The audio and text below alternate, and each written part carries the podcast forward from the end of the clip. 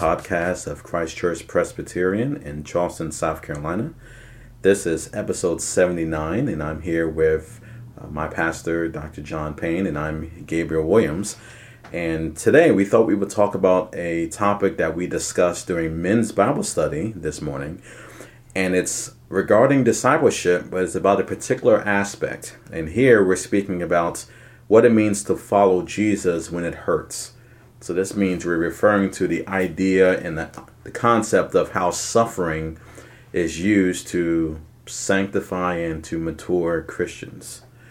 And so the passage that comes to mind in terms of a context for this would be First Peter chapter 1. So John, could you read through that passage that introduces the idea of suffering for the Christian? Sure, sure. Uh, 1 Peter chapter 1, beginning in verse 3 Blessed be the God and Father of our Lord Jesus Christ.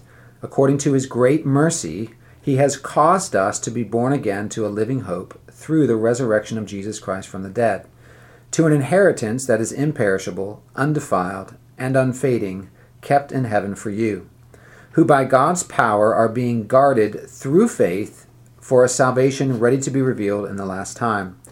In this you rejoice, though now for a little while, if necessary, you have been grieved by various trials, so that the tested genuineness of your faith, more precious than gold that perishes, though it is tested by fire, may be found to result in praise and glory and honor at the revelation of Jesus Christ. Though you have not seen him, you love him. Though you do not now see him, you believe in him and rejoice with joy that is inexpressible and filled with glory, mm. obtaining the outcome of your faith, the salvation of your souls. That's verses 3 through 9. Amen. Amen.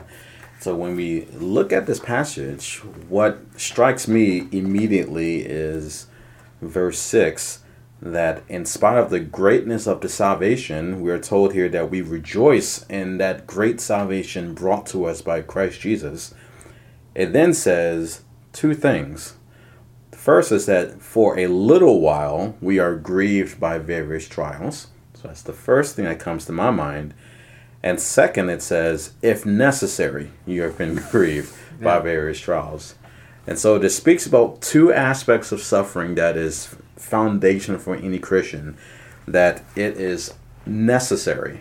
So let's talk first about the necessity of it. So, you know, John, why uh, does the scripture teach us that suffering is a necessary aspect of our Christian life? Yeah, I, I think that we see it uh, right here in our text, um, so that the genuineness of our faith mm-hmm. could be tested. That's mm-hmm. a that's a one uh, big side of it because when you begin uh, a, a, trial, whatever it may be, um, so let's say a, a, trial, a difficult trial, lasts for six months. Mm-hmm. From the beginning of that trial to the end of that trial, um, has your faith uh, uh, lasted mm. and uh, persevered through that? Um, has has has it been tested to be genuine, or did you have a a temporary kind of self-serving faith, which mm. really was a faith that said, you know, Lord, I'll follow you as long as my life goes okay. Mm.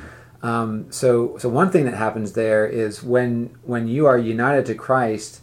Your assurance of your salvation will deepen and grow as you go through trials and you come out of them with your faith still intact. Amen. and not just intact but actually stronger. Amen. Uh, which you know maybe it would have been better to first um, mention that the lord brings us trials. He ordains suffering in our lives so that we would be weaned off of this world. That's correct. So that uh, we would not find our our our hopes um, and our primary uh, joys and loves in this world, mm. but rather in Him. Uh, so, so when trials come into our lives, that's when we find ourselves drawing near to God and crying out to Him and mm. being, you know, suffering has a really amazing way of concentrating the mind in prayer, doesn't That's it? That's right. Um, Very much so. And so the Lord uses suffering to form and to shape us more and more into the image of Christ, the suffering servant. Um, uh, he uses suffering to um, to pr- prioritize our loves, mm. um, that we wouldn't have disordered loves, loving uh, the world and the things of the world more than we love uh, God. And, and so he, it's actually a mercy for him to bring suffering into our lives because it's when he brings suffering that we begin to think very seriously about uh, the brevity of this life right. and about the the meaningfulness of our relationship with God uh, um, in in, in uh, comparison to our relationship with the temporary and fading things of this world. hmm I think to kind of piggyback off what you said, when I've heard older Christians who may have a long term illness or have been suffering for many, many years, uh, the, the testimony that I constantly hear from them is that suffering has a way of simplifying their life. So it concentrates the mind in one sense because it focuses you upon Christ, but also simplifies things in a very real way.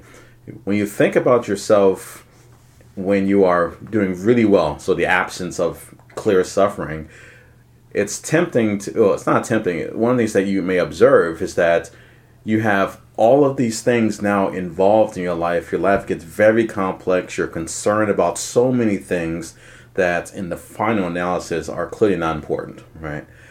But when suffering comes, when trials come, and they are particularly severe, one of the things that happens is that your devotion to all of these things kind of fade. And you get what Paul says a pure and simple devotion to Christ. Mm.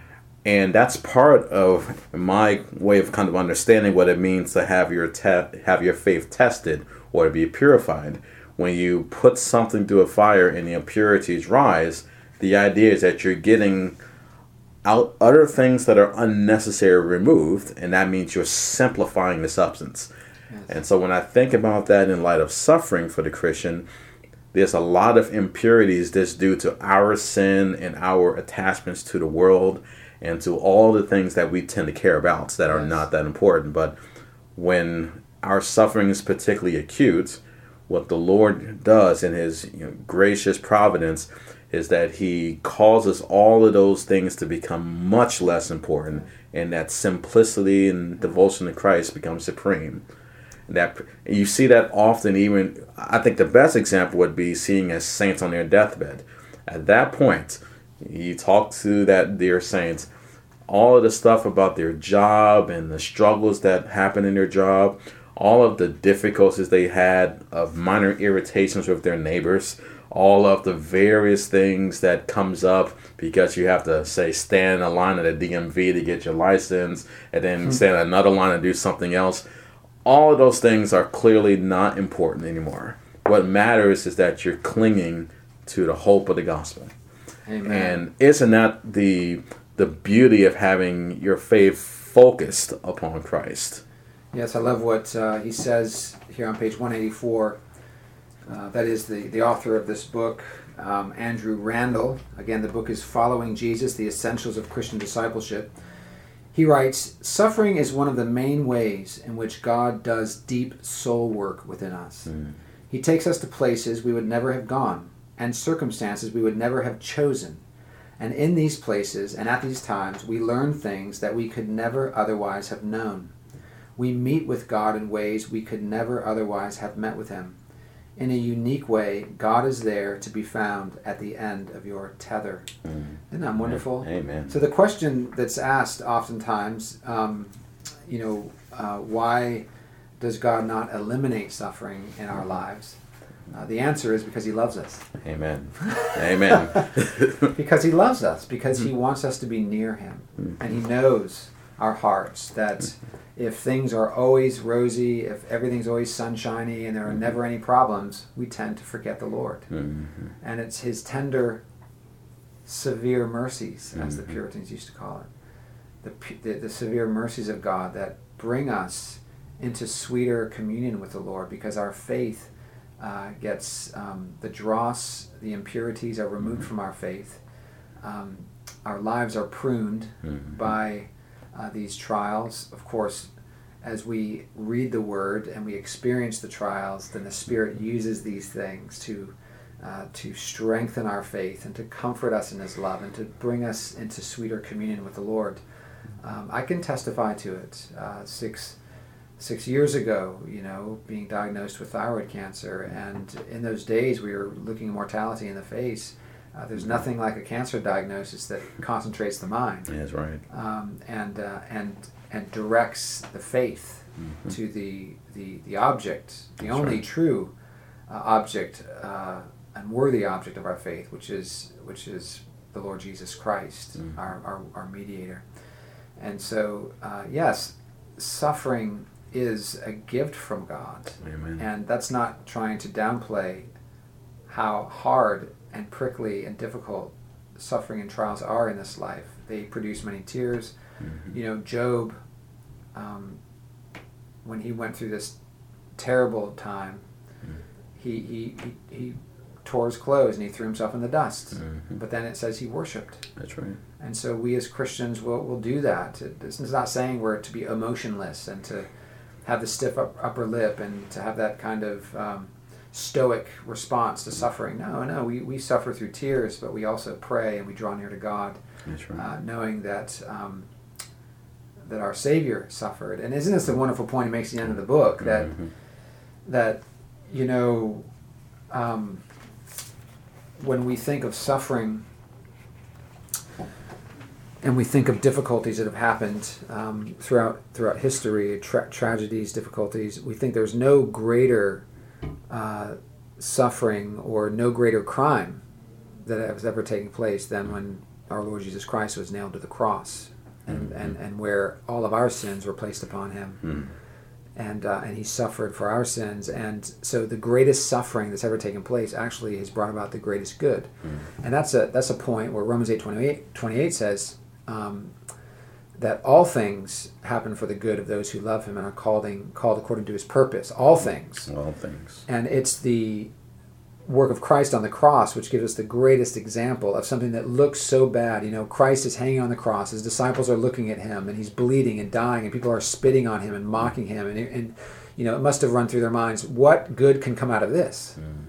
Well, the answer is the greatest good possible. Mm in the history of the world, Amen. the salvation of man. And so, through our greatest suffering, we need to remember that the Lord, in His mysterious providence, will use it to sanctify us, and then also, as Randall brings out, to make us a blessing to others.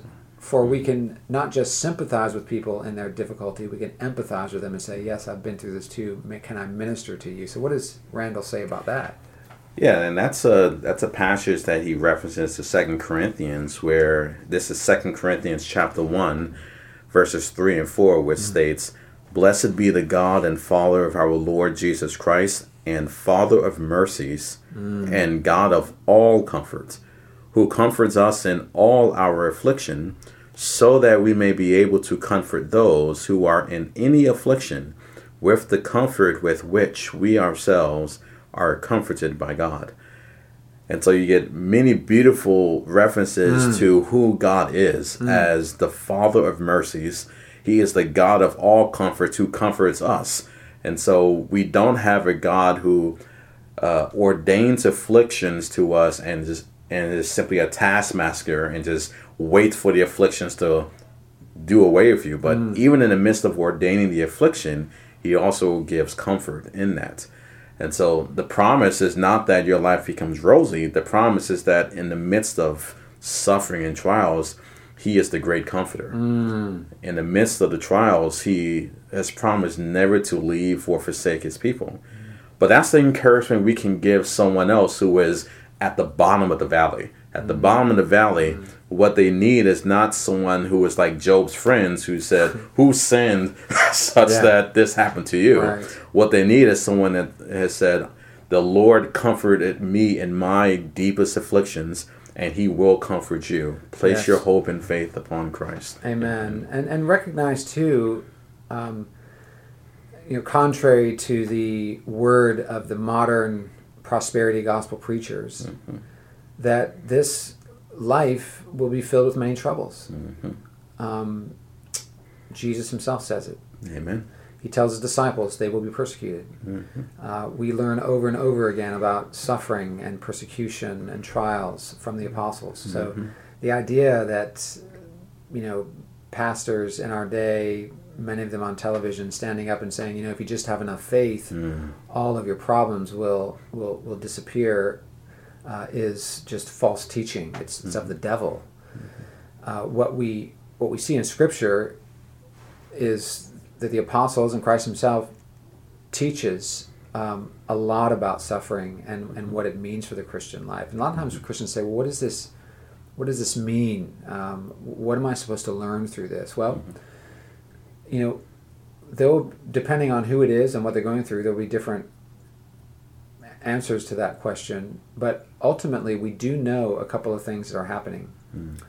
Uh, number one, we know that God sanctifies His people through suffering. So, so as we suffer and we cling to the promises of God, and we draw near to Him through the means of grace, we we don't run from the church. We stay committed to the church in times of suffering.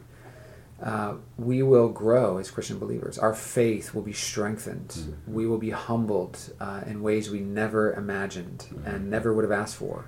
Amen. But the Lord knows best. Uh, the second thing is, as you just mentioned, uh, we will be able to minister to others in ways we never would have been able to do before. Um, we will be able to stand side to side with suffering believers and say, I've been through this.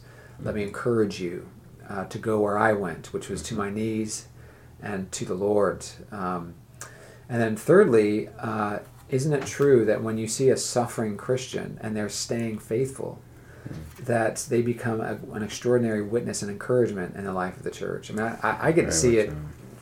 I have a wonderful view of it being up front on Sunday mornings because I look out and I know what's going on in the lives of, of the people, and yet I see them singing, praising God. They may have just lost a loved one or mm-hmm. or have, have gone through a difficult trial. I know about it as their mm-hmm. pastor, and I see them singing and listening and, and, and holding tightly to the promises of God. What an encouragement Amen. that is to me and to those whom they are sitting around and seeing before and after church. And that just is a great, powerful encouragement in the life of the congregation.